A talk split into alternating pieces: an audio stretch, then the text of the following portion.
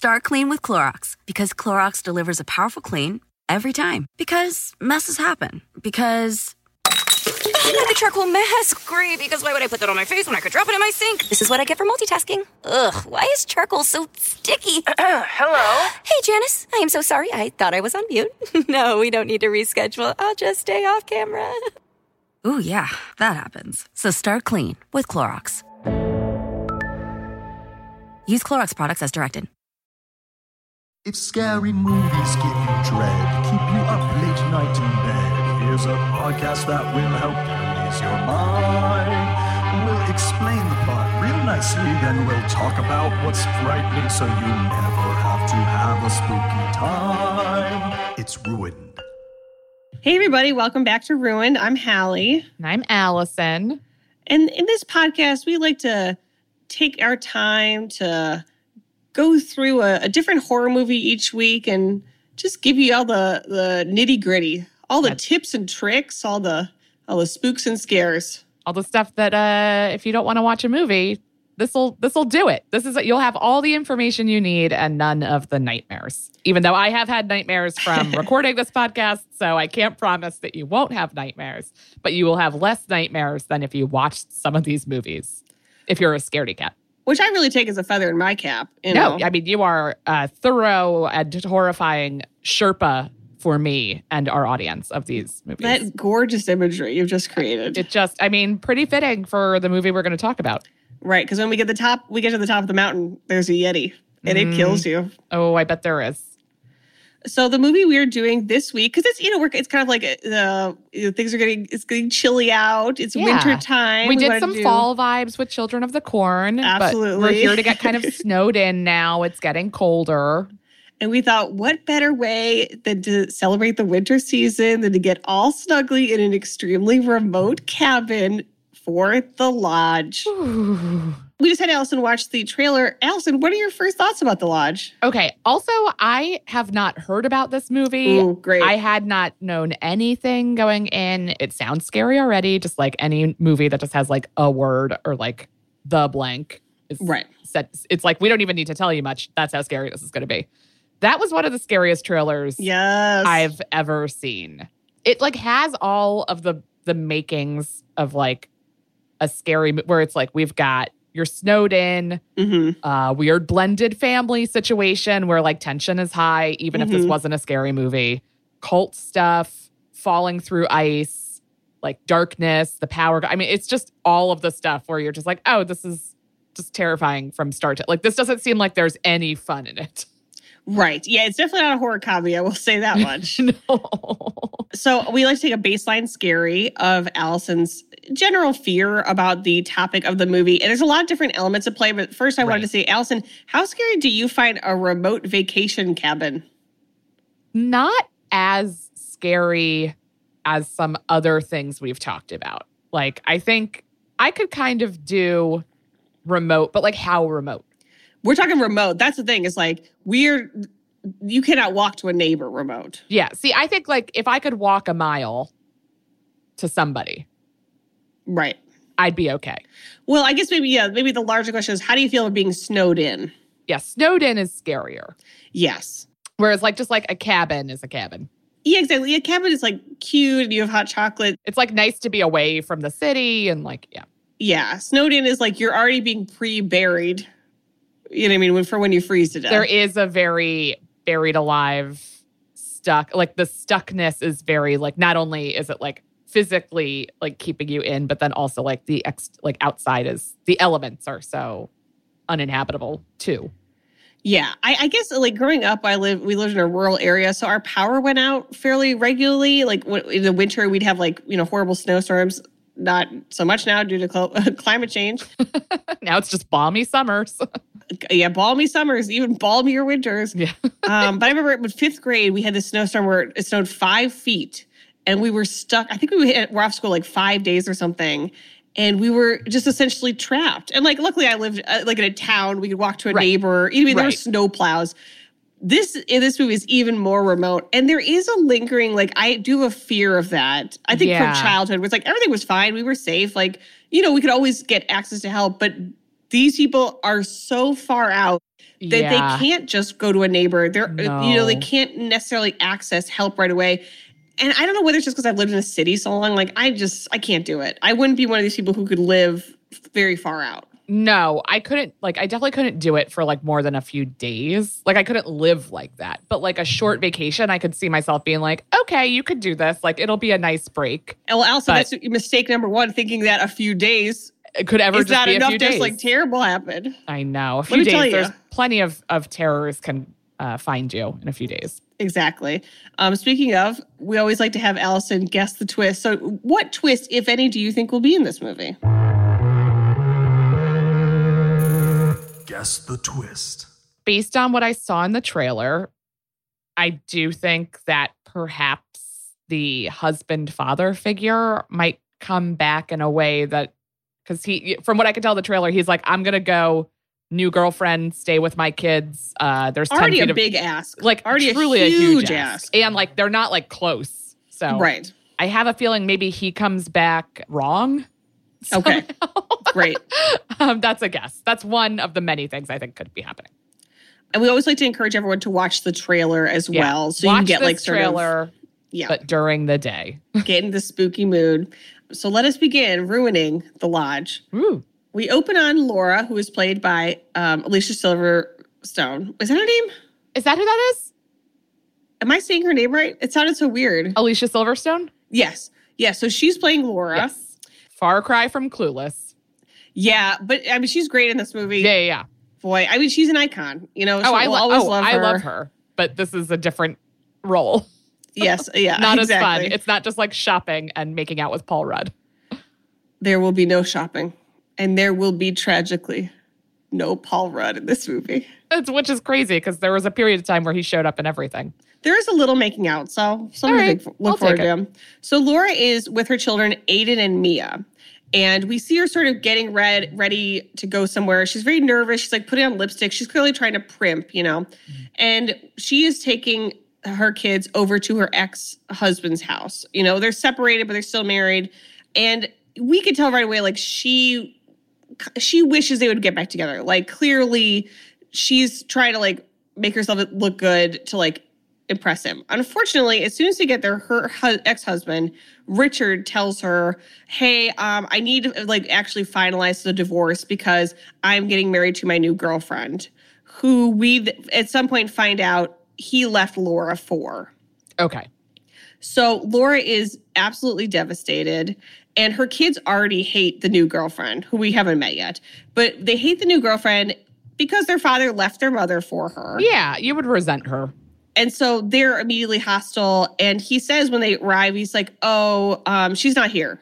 But Laura looks and sees the girlfriend ducking out the back garden. Mm. So maybe she just left, but like she was here. She's always Right. around in her life. And so Richard tells Laura, it's over. We need to finalize because me and Grace, the girlfriend, are getting married in September. In the next scene, Laura sits down at the dinner table, pours herself a glass of wine, takes off her necklace, and shoots herself in the head, killing herself. What? It is out of nowhere. It is awful. She puts a gun in her mouth and blood sprays out of the back of her head. It is so shocking, and it's it happens so early in the movie. It's awful. That is a lot. It also means we're not going to see Alicia Silverstone again in the film. That's a bummer because I do like her as an actress. but I think we had to do it. I think they had to do it this way. It was so shocking and so awful to set up Yeah. the events of the movie. Yeah, Because that let me tell you, if Aiden and Mia didn't dislike Grace before, they sure as hell hate her now. Ooh, yeah, I bet. so they because they blame her for the divorce which you know and obviously laura probably had i think laura had psychological problems but also people it's extremely you know people are depressed about divorce and and all every normal human emotion. So you know i'm not saying that richard wanting divorce killed laura she killed herself but it set up such a terrible toxic dynamic in the family where basically the new girlfriend grace is the cause of all of this pain Yes. so and i think that they do set up it was like these kids fucking hate this woman she does not have a chance Yeah. at least there's at, no at the beginning there's no redemption. Like there or there's no like quick path to like, okay, this is fine now. Exactly. So we see um, Mia, Aiden, and Richard at their mother at Laura's funeral, and it's so sad. And I just really think that Laura herself was religious. She has like crosses and uh, the Virgin Mary, so presumably Catholic. And so, um, one of the worst teachings, and we got some bad ones in the Catholic Church, is that if you uh, die by suicide, you go to hell. And I, I don't know. I listen. We Yeah. we- we're not batting a thousand. You know Yeah. about the Catholic Church, but at that night, Mia, who's I guess I think she's like eleven, and then um, the son Aiden's like 15, 16 Yeah. So old enough to understand what happened, but like young enough where it's just like you don't have any resources. Like you have nothing. It's just grief. And Mia at night is just sobbing and just that her mother can't go to heaven because she died by suicide. And it's like, hmm. well, yeah, she thinks that the church is real. She thinks Yeah. like religion is real. Right. Right. You know, so- Which- okay. You know, and Aiden's obviously very distraught and he comes in and lays down next to me and like holds her hand and is very sweet to her. But, you know, it's just like this grief, eh, like horrible grief. And then six months later, it's Thanksgiving. And Okay. they have like these very cute turkey balloons. Maybe I should try to get some. But it looked like little floating cooked turkeys. And Oh, their like tradition on. Thanksgiving is that they don't eat turkey, they eat a lasagna. And that was like their mother's tradition. I love a lasagna for Thanksgiving. But right when they're having a little sweet moment, the three of them, Richard says, So I think for Christmas we should go to the cabin with Grace. And they're like, No, we don't like What? Grace. We're never gonna like Grace. And also like Chris like a hot like a holiday like that, like the first one after your mom has died. incredibly loaded, incredibly heavy, incredibly painful. It's like, oh yeah, so let's go to a secluded area where like you can't even like go see your friends or like whatever, have a break from your my new girlfriend. Ugh. for Christmas. And also, this essentially would be the first time they're spending like any actual time with Grace. Right. He also tells them, oh, yeah, also, I'll have to come back down to the city for work. And he mentions the paper because at first I thought he was like a psychiatrist or something, but I think he's actually a journalist because he mentions, oh, the paper. So it's like, I don't know what newspapers he has to be there to publish things around Christmas. Like, I yeah, think right. they Does he like time- work in the printing part of it? Like, I'm what- like, it's all online. I don't know. Yeah, let's say he works like, yeah, I I don't know. So they, but uh, needless to say, not only am I, we're going to spend Christmas with my new girlfriend, who you already hate and have spent no time with, but I will leave you with her for ostensibly a couple days and then come back for Christmas. in the middle of nowhere. So obviously, Aiden and Mia are like, absolutely not. This is why, like, there's nothing for us in this. This is just for you. Yeah. And Aiden says during this argument, you left mom for a psychopath.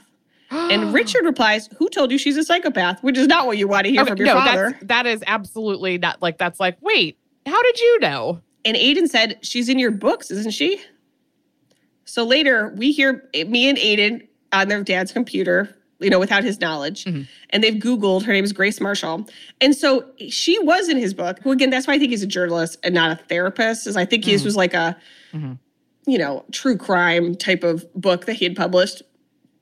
He wrote about her. She was the sole survivor of a doomsday Christian cult who all died by mass suicide Oh and she was the uh, daughter of the leader. His name's Aaron Marshall.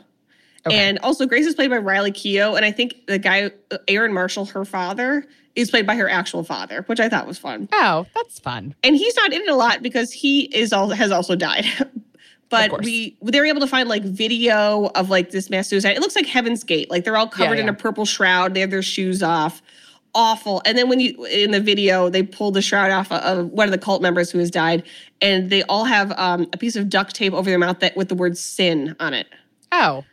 Cool, so cool, I cool. think this idea is like, oh, we have to be like Jesus. We have to sacrifice ourselves in order to go to heaven. If you've done any sinning, which obviously being alive in those cults is exactly enough. anyone is a sinner and it's sort of like it's just setting up another layer of like man religion has a lot of value value to people's lives but boy i if it can Goes it go, can go so deep awry end. Yeah, Yeah. It can go really wrong. and uh, they're able to find like a video of aaron preaching and he's like God is waiting. He's so impatient and he can't wait to see your smiling faces. Please join with me. so grace was the only person who survived and she survived when she was like 12 Okay. So and there was now- no volleyball in this cult, right? they didn't look like they were having a lot of fun Any scarves? Any any satin scarves? no I did watch some of the vow and I found it boring. I, I I think I watched two episodes. My Yeah. boyfriend Dave, uh, boyfriend of the pod, he he kept going a while longer, but I, I guess there's another one seduce that's a lot better. I- Yeah. I, think I I just have all the information I need to have. Yeah, I, I I feel so, terrible too. for everyone involved. Well, I mean, not the cult leader; he's in jail as he should be. Yeah, right. But um, yeah, I don't. I, I think unfortunately we see this video of the cult. There's a lot of kids, Mm, so I guess it's supposed to be more of like a um the uh, death cult. like Jonestown Yeah, type yeah, of yeah. situation. So, but as a result, Grace is the only surviving member of this horrific situation.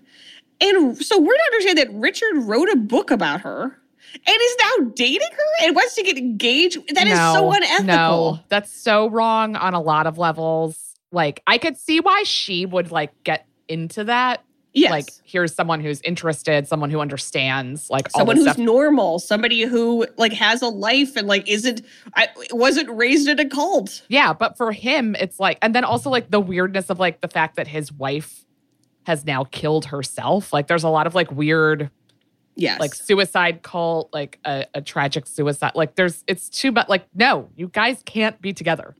And I, I think that's sort of they never really address this, but I do wonder, uh, based on the you know the clues we've been given, it's like was Laura also someone who was like what had went through a lot of trauma and Yeah. like he's quote unquote saved her, like he's doing grace. Like we don't know anything about Laura's backstory. I don't, I don't know. It's like was he doing the same thing with her and their relationship that he's now doing with Grace, where he's like, oh yeah, of course I wrote a book about someone who was in a cult, and now I'm going to marry her and make her the stepmother of my kids.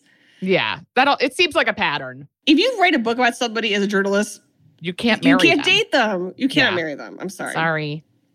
But anywho, Richard it says to Mia and Aiden, we are going. We are going to the cabin. Pack your stuff. And we see them packing very conspicuously. And it, it this is to me the shot that is the difference between the movie we have and the a different version of this movie. And we'll discuss this at the end. We see Aiden it put into his bag two votive like glass candles and a framed Okay. photo into his bag. And we very deliberately see this Okay. Just to think about for later. So they all pack up, and um, Mia's also got uh, sea monkeys, so she's like bringing them along, Sure. and we keep seeing them. And I don't know whether it's like they're the sea monkeys, but sea monkeys are vile. Like they're just oh, It's just like ocean crap. they're like little translucent weird Yeah. shrimp. It's not their fault; they're gross, but it's like why would They're not They shouldn't be our pets. pets. They should not be our pets. No. Yeah, they, we should have no business with them. No. So finally, they pick up Grace on the way to the cabin, and we meet her and her dog Grady, who's this very cute little white dog. And Grace is like super nice, and like obviously she's trying her best. The kids have no interest in her. They're like, Mm-hmm. Of course. nope, Why won't would be they? doing this. Exactly. So they drive up to the cabin, and it is the middle of it's in Massachusetts. Of course. So, but it's funny. It's like they are in the middle of nowhere. Like I didn't even know it could be this remote in Massachusetts. Like it is not like a resort town. It is not a village. It is nowhere. yeah. Western Okay? Mass is scary Yeah. place. in a lot of And um, there's also a lot of dollhouse imagery. Like Mia has a dollhouse at home where we sort of see that she has like um she has a doll of her mother that she carries with her that Oh. has like her mother's outfits, which I'm assuming Laura would have had made, I suppose. Mhm. And unfortunately, I think after Hereditary, I just kept thinking like, well, they already kind of did the dollhouse thing. Yeah, we did see that. Um, but we, but the the dollhouse is the exact replica of the cabin. I guess we're thinking they're rich. So when they Okay. arrive at the cabin, it's sort of like paralleling this dollhouse life and and their Yes. real life, which is about to go really off the rails. Um, and as they're they're sort of um, un, unpacking everything, we see like in front of the cabin, there's a big frozen lake Mhm. um, that sort of stretches out in this ominous way. And Grace is getting ready, and she has a big bag of psychiatric medication. Great. And it sort of implies that she's hiding it from Richard, which I don't understand. Where it's like he knows what she's been through. Like I, who would Yeah, blame her for being be on psychiatric medication?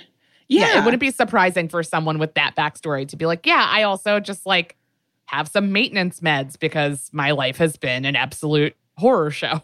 Yeah, and at one point she he like he, they're talking and she has her pill in her hand and she's kind of hiding it behind her back. And I was like, I don't know whether we're supposed to think like was Richard telling her you don't need medication or like yeah. Hmm. it- it's just not clear to me. Someone taking medication is like a good sign that they're on top of things. You know, like they're yeah, working healthy. Exactly. So I don't know, but again, another element where it's like you're not exactly know how you should feel about it. Mhm, Um, mhm. so you know, they're, they have sit down to dinner. The kids again are not interested in interacting with Grace, and again, there's all this religious stuff over all over the cabin too, like a big Virgin Mary, and all of it was Laura. Laura was very religious. And it's clearly disturbing to Grace. Like she keeps looking at it, and I'm sure we're, you know, she's thinking of her own experience Mhm. with religion and is kind of freaked out about it. It- there's a crucifix in their bedroom, and Richard said, We could take that down. Like, that was Laura's, like, I don't want you to feel uncomfortable. But Grace says, Nope, I'm totally fine. I don't want Right. to change anything. It is Okay. great. Um, the next day, they go ice skating on this frozen lake, which again, because of climate change, I was just reading this thing where like lakes aren't freezing. So there's been a lot more um, accidents where people have been falling through the ice. Right. That normally would be much thicker Yeah. and sustaining weight. But like now, yeah, I also, yeah, I didn't grow up in a place where it was like, oh, we skate on a lake in the winter. Like it never, there was, Yeah. it's not that cold where like in Maryland and like that's not it. So like to me, it always seems scary because that never seems stable. But I understand that it is like Yeah. when you I remember only one time because my parents are very like nervous people as I am. Mhm. We Yeah, were always same. warned about skating on um or wa- or skating or walking on ice. Um, Yeah. I remember one time we were with some like of their friends. And we skated across this part of a lake, and it was totally fine. And like, I'm sure they'd researched it, and like other people were doing it, and it was fine. Yeah. But at the time, I was like, the only thing I know about lakes is that you will fall through into it. Which we also saw an Orphan. It's a very common horror trope to be like, yeah, it's super scary and also Yeah. really common and feasible. Like, right. And it's extremely common, so much so that it's also in this movie. of course. so uh Mia has uh has been like skating her little mom doll around and accidentally drops the doll into a fishing hole. And so Grace says, I'll get it out. Don't ever go near a fishing hole or a hole in the ice ever. Obviously, she goes towards the hole, the ice breaks, and she is dropped into the water. and and and Richard's able to come over and and help her, and Aiden's like helping his dad. But it's like this kind of like frightening moment of, you know, just sort of like out of nowhere, somebody could have died. Yeah.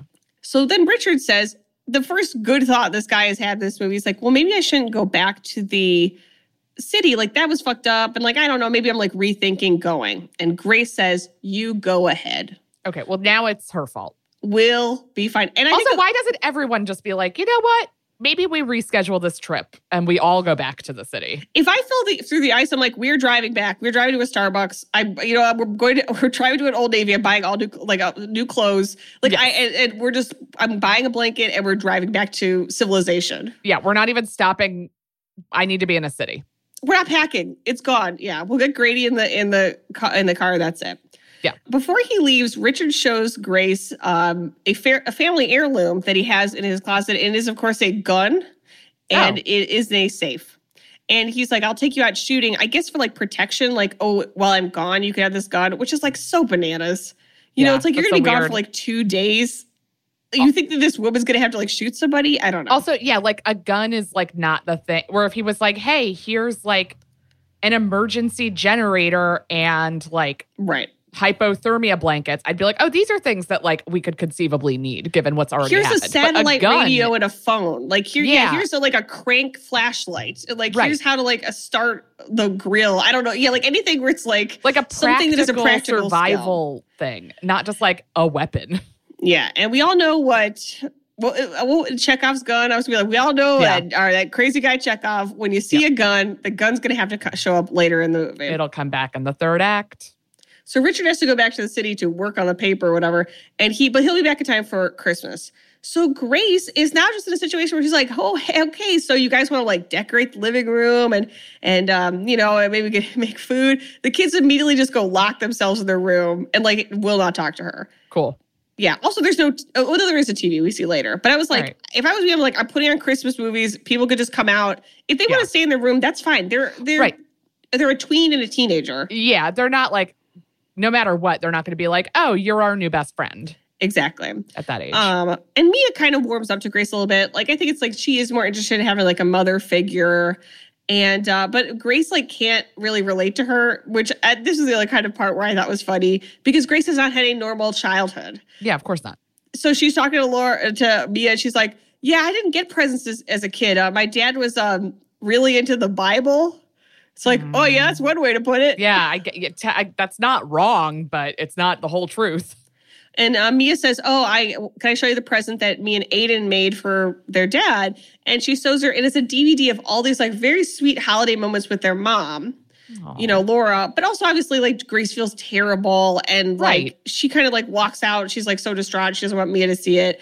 But also, it's like, girl, you're joining this family. Like it's Right. You got to get on board where it's like we're going to talk about Laura. You know, she's part of um, life and everything. Yeah. So that evening, Grace is showering, and when she gets out, she sees written in the steam on the window, it says mom. And then she looks in a mirror and she sees that Aiden has been watching her from the doorway. Ooh, Right. And so he tries to go. like that. Uh, oh, she tries to talk to him, but he's pretending to be asleep and like won't, won't talk to her about it, which I don't know. That seems kind of fairly normal. Yeah. Um, but what's not normal is that there's sort of a creepy altar set up with like candles and um, Mia's like doll of her mother. Yeah. And which again freaks freaks Grace out. And Grace, Yeah, I'm presuming, scary. yeah, uh, presumably because of her upbringing, has doesn't know what's normal or not. Because to Mia, I'd be like, wait, everyone's waking up. What is this? Yes. Who made this? We're dealing with this. Everyone come downstairs. We're watching a Christmas story, and everyone's shutting up and drinking hot cocoa. You know, yeah, like, we're gonna sit like, here in silence until your father gets home. and Exactly. I'm, you're gonna stay in my eye line. We're gonna have fun if it Yeah. kills us, and unfortunately, it might. I guess it in might. this film. And uh, she also has a terrifying dream where she wakes up and she goes to me and Aiden's room, and uh, one of them has a shroud over them. And when she In a pulls dream? back in a dream, and when she pulls back the shroud, it's her father. So clearly, she's very haunted by this experience. And also, it's like she's trying to make a family. Her family was fucked up, you know. Right. In the morning, she sees like her drawers open. The Christmas kids' Christmas gifts have been moved all around, and Mia's Laura doll is hidden in her bag. And Okay. In an interesting move, obviously she knows the kids have done it, like kind Mhm. of moved around her stuff. Mia's like, I can't find my doll. Where do you think it is? And so Grace has put it in Grady's dog bed. It was like, oh, Grady must have stolen it. It's sort of like a power play. Like, I know you put it in my room, but I'm not going to tell you I found it. Yeah, I'm gonna let this game go on. Yeah. Okay. Yeah, if you want to play games, guess what? I think Grady was playing with your doll. I'm an adult. I can play games better than you, probably. Yeah. Or maybe not. We'll see. And so, uh, you know, Grace and Richard are calling each other, and you know, Grace is trying to be like, everything's great, it's fine, or whatever. And finally, Grace, you know, they're sitting in icy silence, and she finally confronts Aiden. Is like, I feel like we have to talk. You know, like I just want to have a conversation. Like, and Aiden's like, I don't want to talk to you. And Grace says, You don't want to talk to me. Okay. You don't want to talk to me. You just want to watch me in the shower. but I kind of like what she like called him out. But yeah, because that was weird.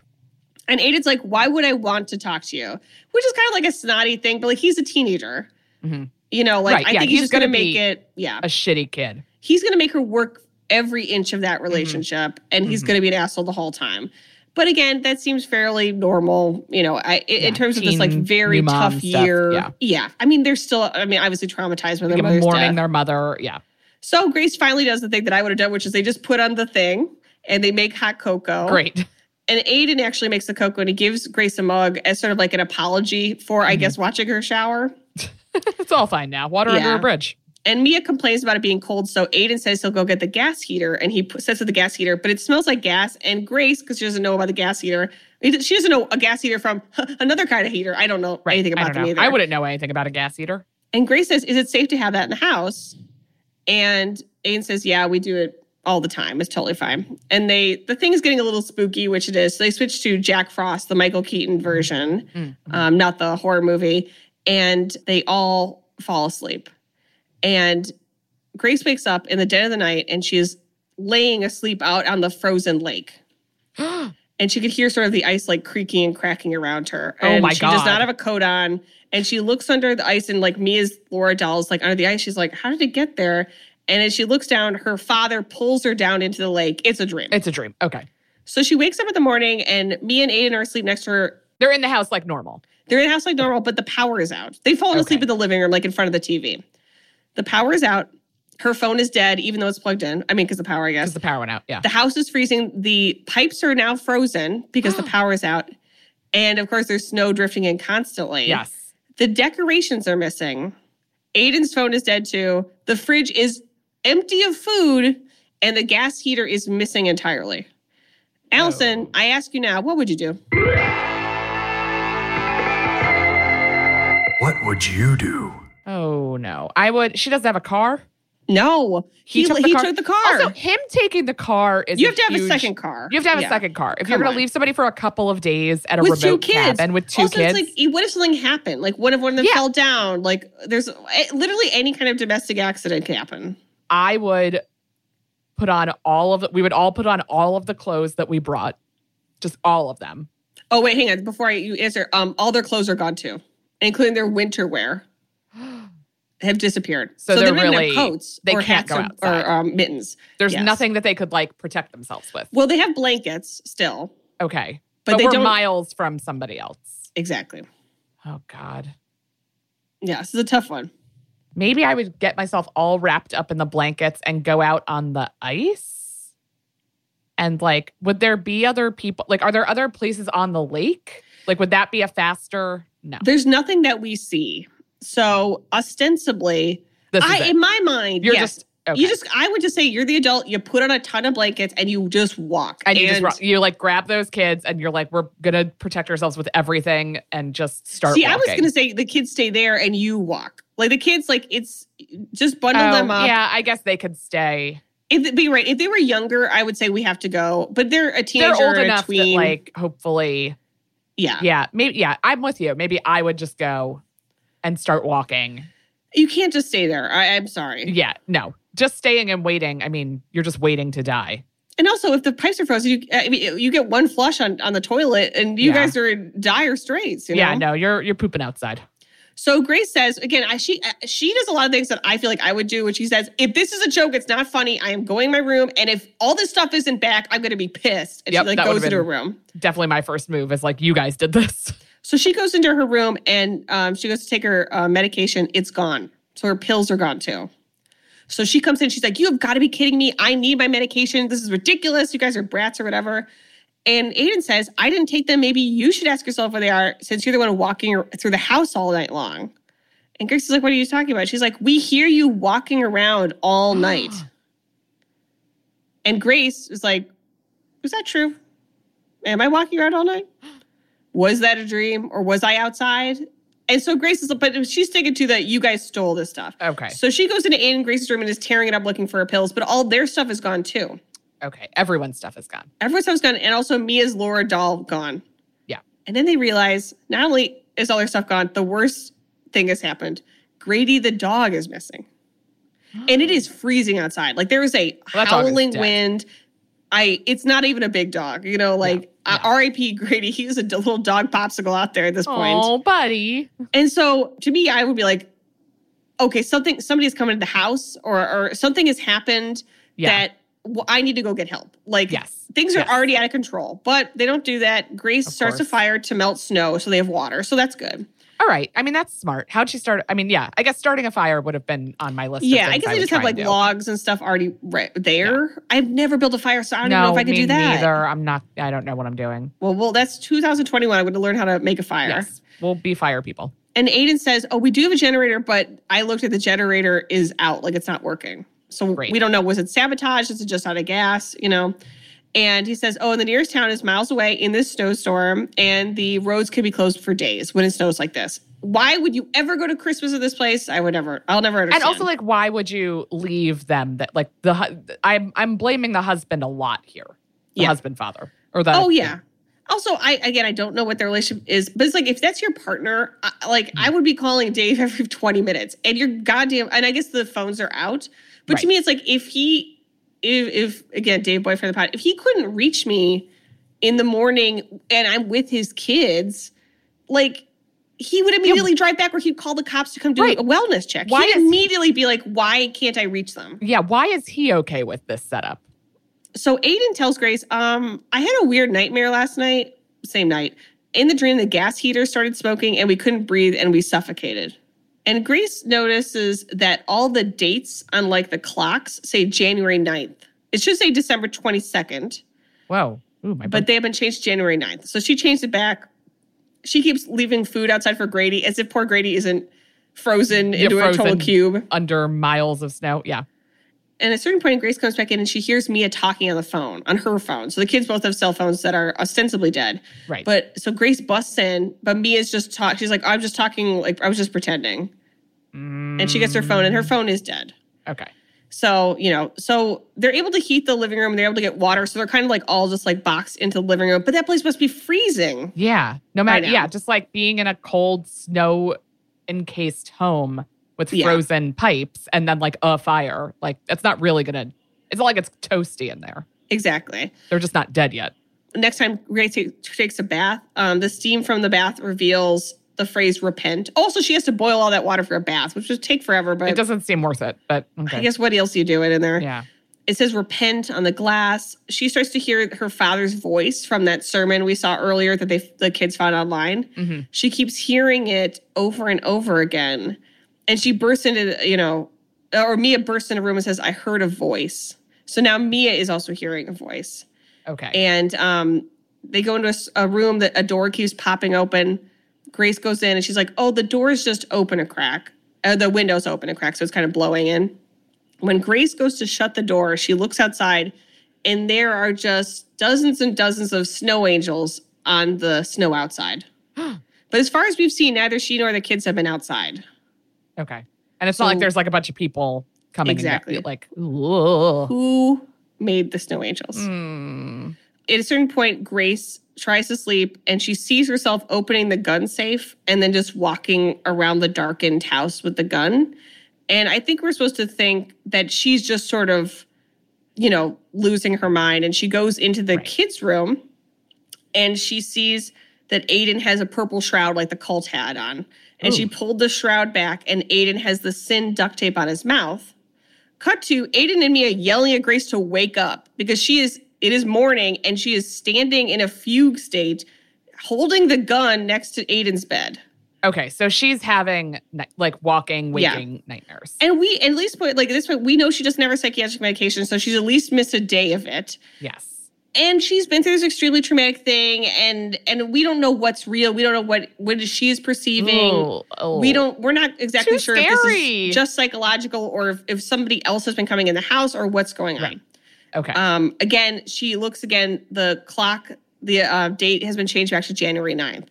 okay. So which is clearly a significant date. Exactly. I assume it was when the cult suicide happened. Well, we'll get to that in a minute, Okay. but that's a good guess. Okay. Um, Also, so, like, it's scary because like now the whole movie feels like unreliable. Like Yes. everybody's unreliable. So like you stop knowing what's real and what's not, which I don't like. Exactly. So luckily they have like a bunch of canned food. So they've been eating like canned chili and like they have like jam and like stuff they brought. Yeah. And so Grace said, finally she says, I need my medication. I cannot be off my medication. I'm going to just bundle myself up in the blankets and walk to the next town. And the kids are like, you i- i- you can't do gonna it. It's freezing. There's like a Right. blizzard. You're going to f- die out there. But I but what else what other options does she have? You know, like it, she doesn't know essentially Rich is coming back, but like that's a couple days like who knows what will happen, especially with her, you know, her mental state. So she sets off across that frozen lake. You got to follow the road. That's my opinion. Yes. You can't be walking Yes. across the lake. No, you gotta a road is the answer here. Yeah. But eventually she makes it to a building which looks like a lighthouse and she goes up to it. And as she's approaching, we see the person inside is her father. Great. And then we look again, and it's not obviously, but you know, he's this She's omnipresent, Yes. malevolent force in her life. And she goes up to the the building and she's knocking on it, but it's not like a a regular house. It's like it looks like it's like maintained by the s- state to monitor Yeah. the lake or something. So there's no one there. It's Christmas. Everyone's off. Right. And so she keeps walking and she gets totally turned around. It's like snowy. She's freezing and panicking. And she looks up at a certain point and she has just walked all the way back to the house. Okay. She's essentially walked in a giant circle. And she's, I mean, she, and she's, she can't like be like, all Yeah. right, I'm gonna change course. Like it's like, no, you have to go back inside now for like yeah, she doesn't have a hat or gloves. She at least has to go warm up, you Yeah. know. She walks back up, and as they walk, uh, she walks up to the building. She sees like something buried in the snow. It's like um, flowers, and she unearths them, and she finds uh, like a bouquet of flowers, two votive candles, and a framed photo of Aiden and Mia that says "In loving memory." Oh my god. And so she takes inside, and Aiden's like, "What does this photo mean?" And I need these kids to start offering solutions because Aiden has a lot of questions, but I need him to be like, "Okay, I'm going to walk now." You know, like and he's old enough to be Yes. participating. Like it's Exactly. like I that's like, you know, always my issue with teens and tweens where it's like you want to be an adult, like here's your chance to be an adult. You need to do something. Yeah. you need to help. Well, unfortunately, Aiden is Aiden's helpfulness in this that he has a suggestion, and Aiden says, "I think maybe we we are dead. Like I think we died. I think that we're in some sort of purgatory. I think we that we died. The gas heater suffocated us because." That was going to be my guess. Yeah, n- uh, nothing seems to be making sense. And Grace is like, "My feet are cold. We're all hungry. We're still, I'm assuming, going to the Right. bathroom. We're not dead, you know." Right. But Aiden's like, but none of this makes any sense. Like, you know, like Yeah. he he started trying to piece together like, It's not that's not a terrible pitch from him. Right. Like that was something that I, an adult woman, was thinking. I was like, oh, could they have like been, you know, are they like suffocating from carbon monoxide or like Right. what you know, a gas leak? and because Aiden is also religious, he's like, we're in purgatory, and if we're in purgatory, we have to confess our sins. So it's kind of like evoking for her like her mm. father's Yes. same message, right? So that night, Grace had taken the crucifix down in the bedroom eventually because it was disturbing her. She puts it back up. And I think we're to think she started to maybe think, you know, maybe her dad was right. Yeah, okay. Maybe- that's not great. Exactly. Maybe she has to sort of take things into her own hands, you know? Mm. And we hear one of the quotes from her father's sermon says, We know God is waiting. It's time now. It's time to open the door. You and you alone hold the key. And you know how to open the door. Exactly. And uh, so Grace in the morning goes outside and she finds Mia and Aiden praying, and they have found a church newsletter with their obituaries in it. Oh. So it says Grace Marshall and Mia and Aiden Hall died on Silver Pond, December 22nd. Um, they were killed by a defective gas heater, and their memorial will be held January 9th. okay, so we're kind of living in a world where like every day is their funeral. Well, Grace says to them, Did you make this? Like, did you? Right. Is this, did you A do, joke. are you doing Yeah. this? Right. And she and Aiden get in this screaming fight. And Aiden says, like, Grace, we must repent for our sins so we can heaven. She's like, shut up. Like, and Aiden says, I will prove to you that we're dead. And in this horrible scene, she hears Mia screaming at another room and she runs in and Aiden has hung himself in the stairwell. And then he looks up and he's still alive. And we sort of hear these, you know, um, Okay. uh, Aiden's theory is we cannot die because we can't already die because we're yeah, got it. We're caught in purgatory, so we need to confess our sins and repent and go to heaven. Grace, Okay. understandably, has fully lost her mind at this point. Like she's Oh. had a break with reality. She just saw this thing happen. I yeah, this I would I think I would just like walk out and uh, you know, let myself freeze to death at this point. And we keep hearing like her father's sermons, and she's like screaming, like, "Why did you leave me?" Like to him, like her, you know, the image of her father, like, "Why did you do this? Like, why was I the one left behind?" And that's when we find out a little something about what's going on, Alison. Oh no. we see that in the attic, her father's sermon is literally playing on a speaker. She's not hearing voices. It's actually playing. it's actually playing in the house. Cut to well, Grace, Grace doesn't know this yet. So Okay. Grace is outside, crawling around on her knees in a circle in the snow, like praying, begging for forgiveness, like to get out of the situation. And then she finds Grady's body, and he is. You could you could hit him on a table and he'd shatter, into a million little dog Mhm. pieces. mm-hmm. Frozen And- do- dogsicle. And so they bring inside, and Mia starts crying, and Mia apologizes and says, The Grady thing was my fault. I, I let the door open, which is insane because it was so cold. was and so. Grady It's got like- out. Okay. Well, like that all at least tracks for Mia. Exactly. And so, and Grace is refusing to come in because, as far as Grace is concerned, it's like, well, if we're already dead, then I can't freeze to death. So she's just on the steps. They come and put a blanket on her, and they're holding this her dog's body, just Okay. completely in a, in a fugue state. Okay. And we finally see me and Aiden inside, and they're like, I don't know, we have to stop this. It's gone too far. So we now see that the kids have set this up as an elaborate prank on Grace. All of it? They hid the coats, they hid her medication, which they then fish out from a crawl space in the basement. Like she didn't know it was there, so she wouldn't have found it. But like they are also suffering. Exactly. It must be so cold in this house. It is never worth pranking someone if you also suffer. And so now they feel bad because Grace is outside and she's like getting frostbite. And yeah, finally, she's gonna die. So finally, Aiden's like, you know, we were just pretending we didn't die. I didn't even hang myself. Like that was basically like he had, he was like, it was like attached to like something on his back. Like Yeah, he yeah, yeah. didn't actually hang himself. Right. None of it was real. We're really sorry. This went too far. And Grace replies, We're all sinners on earth, and may God forgive us so that we may enter the kingdom of heaven. Then she says the Lord's Prayer. So they might know it's real, not real, but boy, let me tell you, Grace does not. At what point I have to ask you, Alison, who will survive? Who will survive? I don't love when kids die, even if they're teens. So Mhm. I want to think that Grace dies and one of the like maybe the da- the daughter Okay. Interesting. and the and the boy survives and the dad survives. Start clean with Clorox because Clorox delivers a powerful clean every time. Because messes happen. Because Hey, honey, you know your dad's world famous chili. Yeah, the one that takes 24 hours to make. So I was trying to help out and bring the pot to the table, but it was like super hot. And then I, um, dropped it. And now the floor looks all, you know, stained with chili. Look, the point is, you guys cool with pizza for dinner?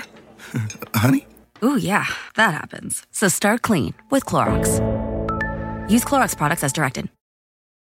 Your business was humming, but now you're falling behind. Your teams are buried in manual work, tasks are taking forever to complete, and getting one source of truth is like pulling teeth.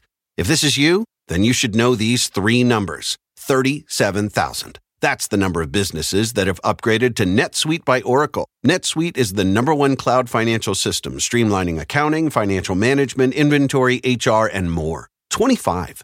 NetSuite turns 25 this year. That's 25 years of helping businesses do more with less, close their books in days, not weeks, and drive down costs. One.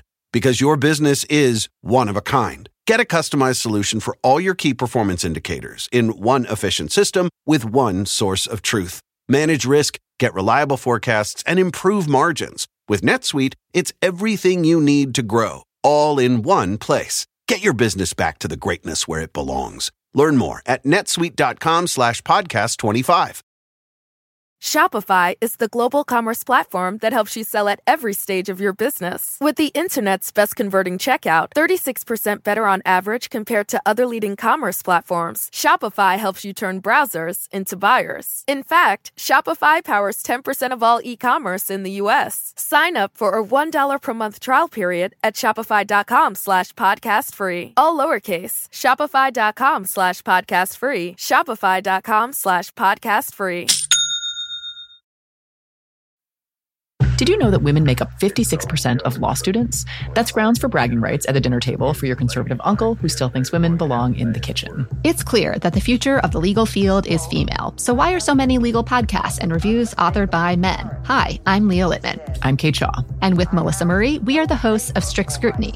Each week, we break down the latest headlines and biggest legal questions facing our country through the lens of diverse voices to give you expert views you won't hear anywhere else. Strict Scrutiny is your guide to the Supreme Court. New episodes drop every Monday, plus bonuses whenever the Supreme Court takes away another one of our rights. Make sure to subscribe to Strict Scrutiny wherever you get your podcasts.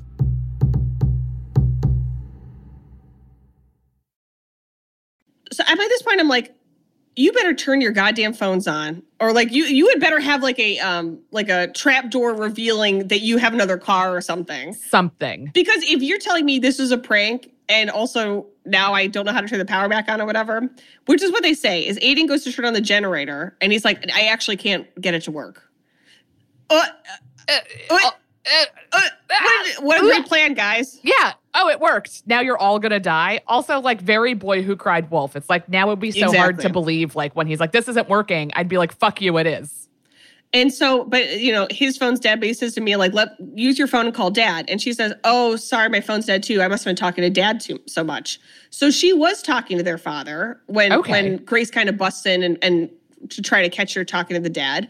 But then it's like, why was the dad okay with just talking to his daughter? Right. Wouldn't Why- he want to touch base with Grace? Yeah. Let me talk to the adult who's in charge for a minute, just to kind Exactly. of check in.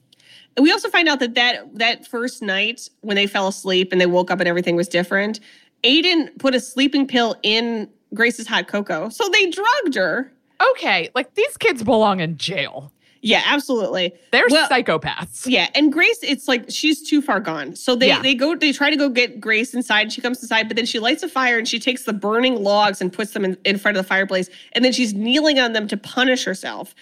so that night they like go up into the attic and like they're kind of huddled up there because Grace is lost. I mean, she's gone, and she's just like screaming and and like burning her legs, throwing up, and she's repenting for like fornication you know bringing bringing her like basically like bringing her evil into this family like she's blaming herself like Sure, right. she's doing this she did this to this family and to these kids because she you know she's had a psychotic break, break essentially Yeah.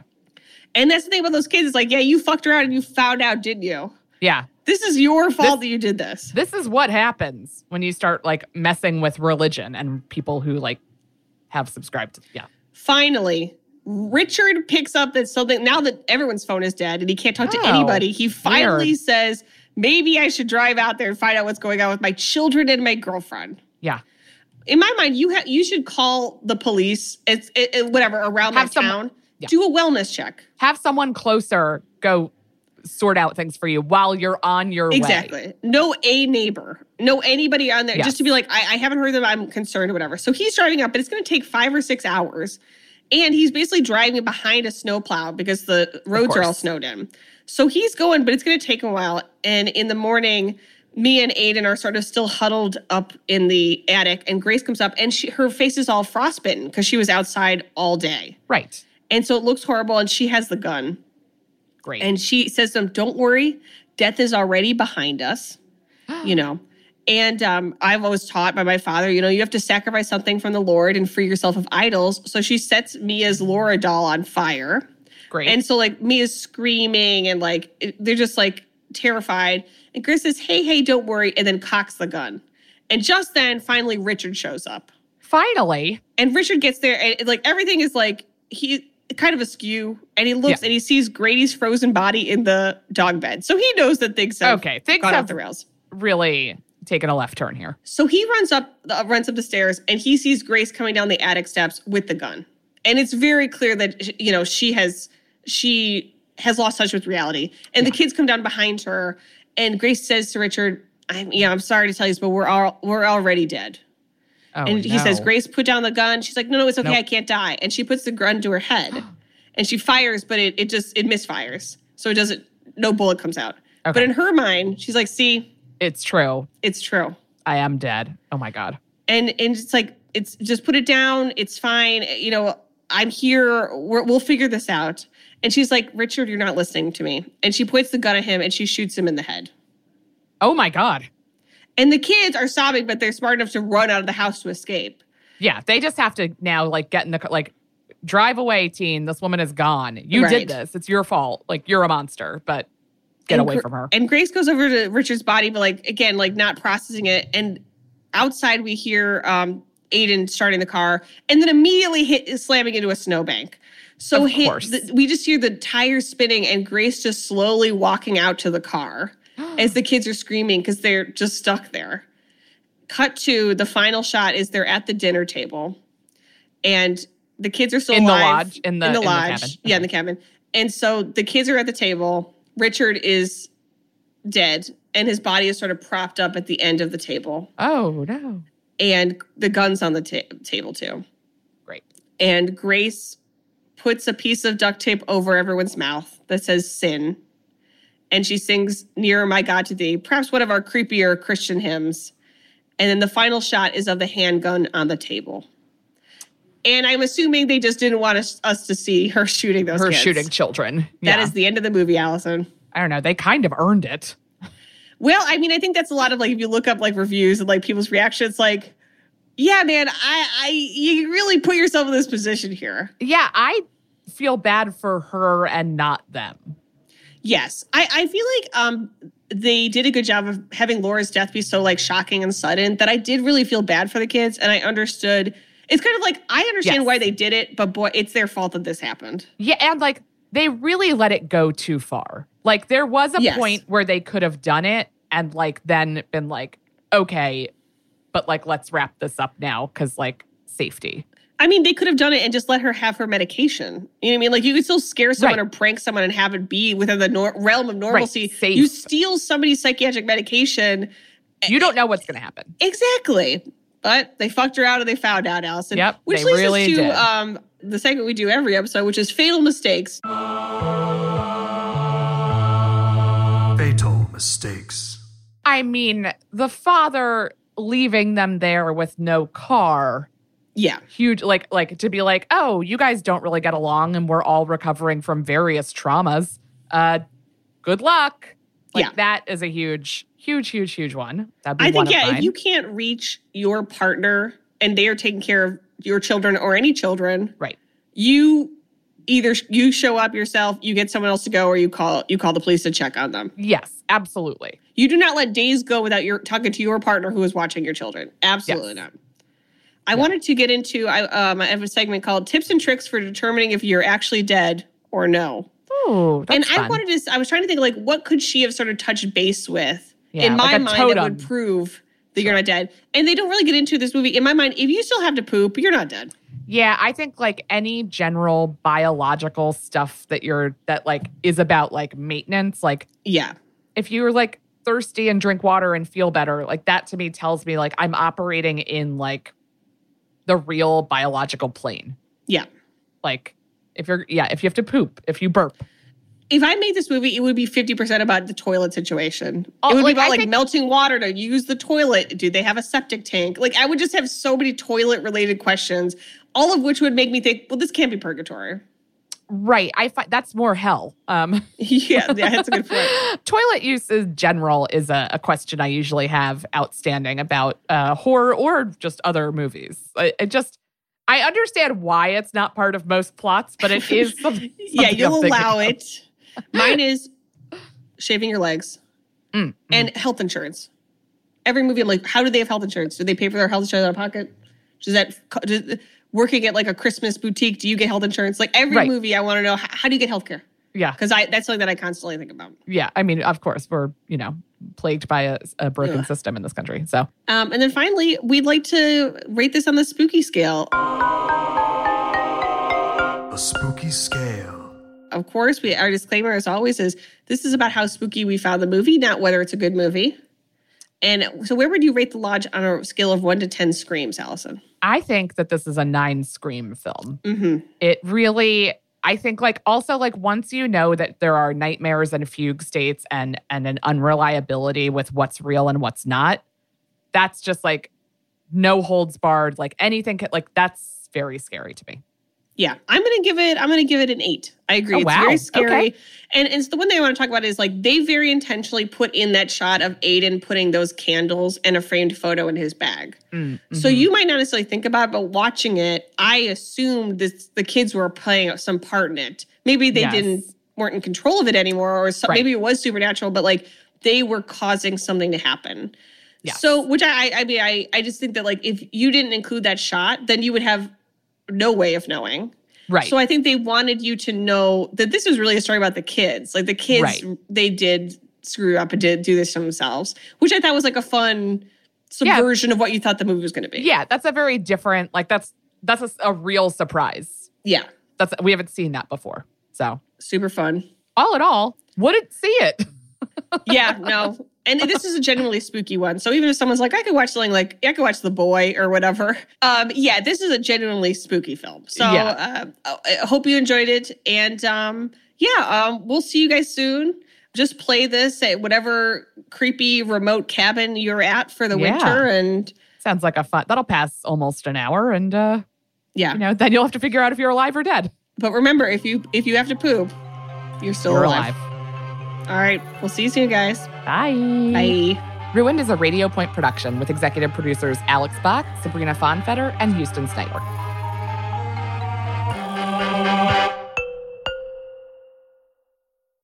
Start clean with Clorox because Clorox delivers a powerful clean every time. Because messes happen. Because the charcoal mask. Great, because why would I put that on my face when I could drop it in my sink? This is what I get for multitasking. Ugh, why is charcoal so sticky? Hello? Hey, Janice. I am so sorry. I thought I was on mute. no, we don't need to reschedule. I'll just stay off camera. Ooh, yeah, that happens. So start clean with Clorox. Use Clorox products as directed.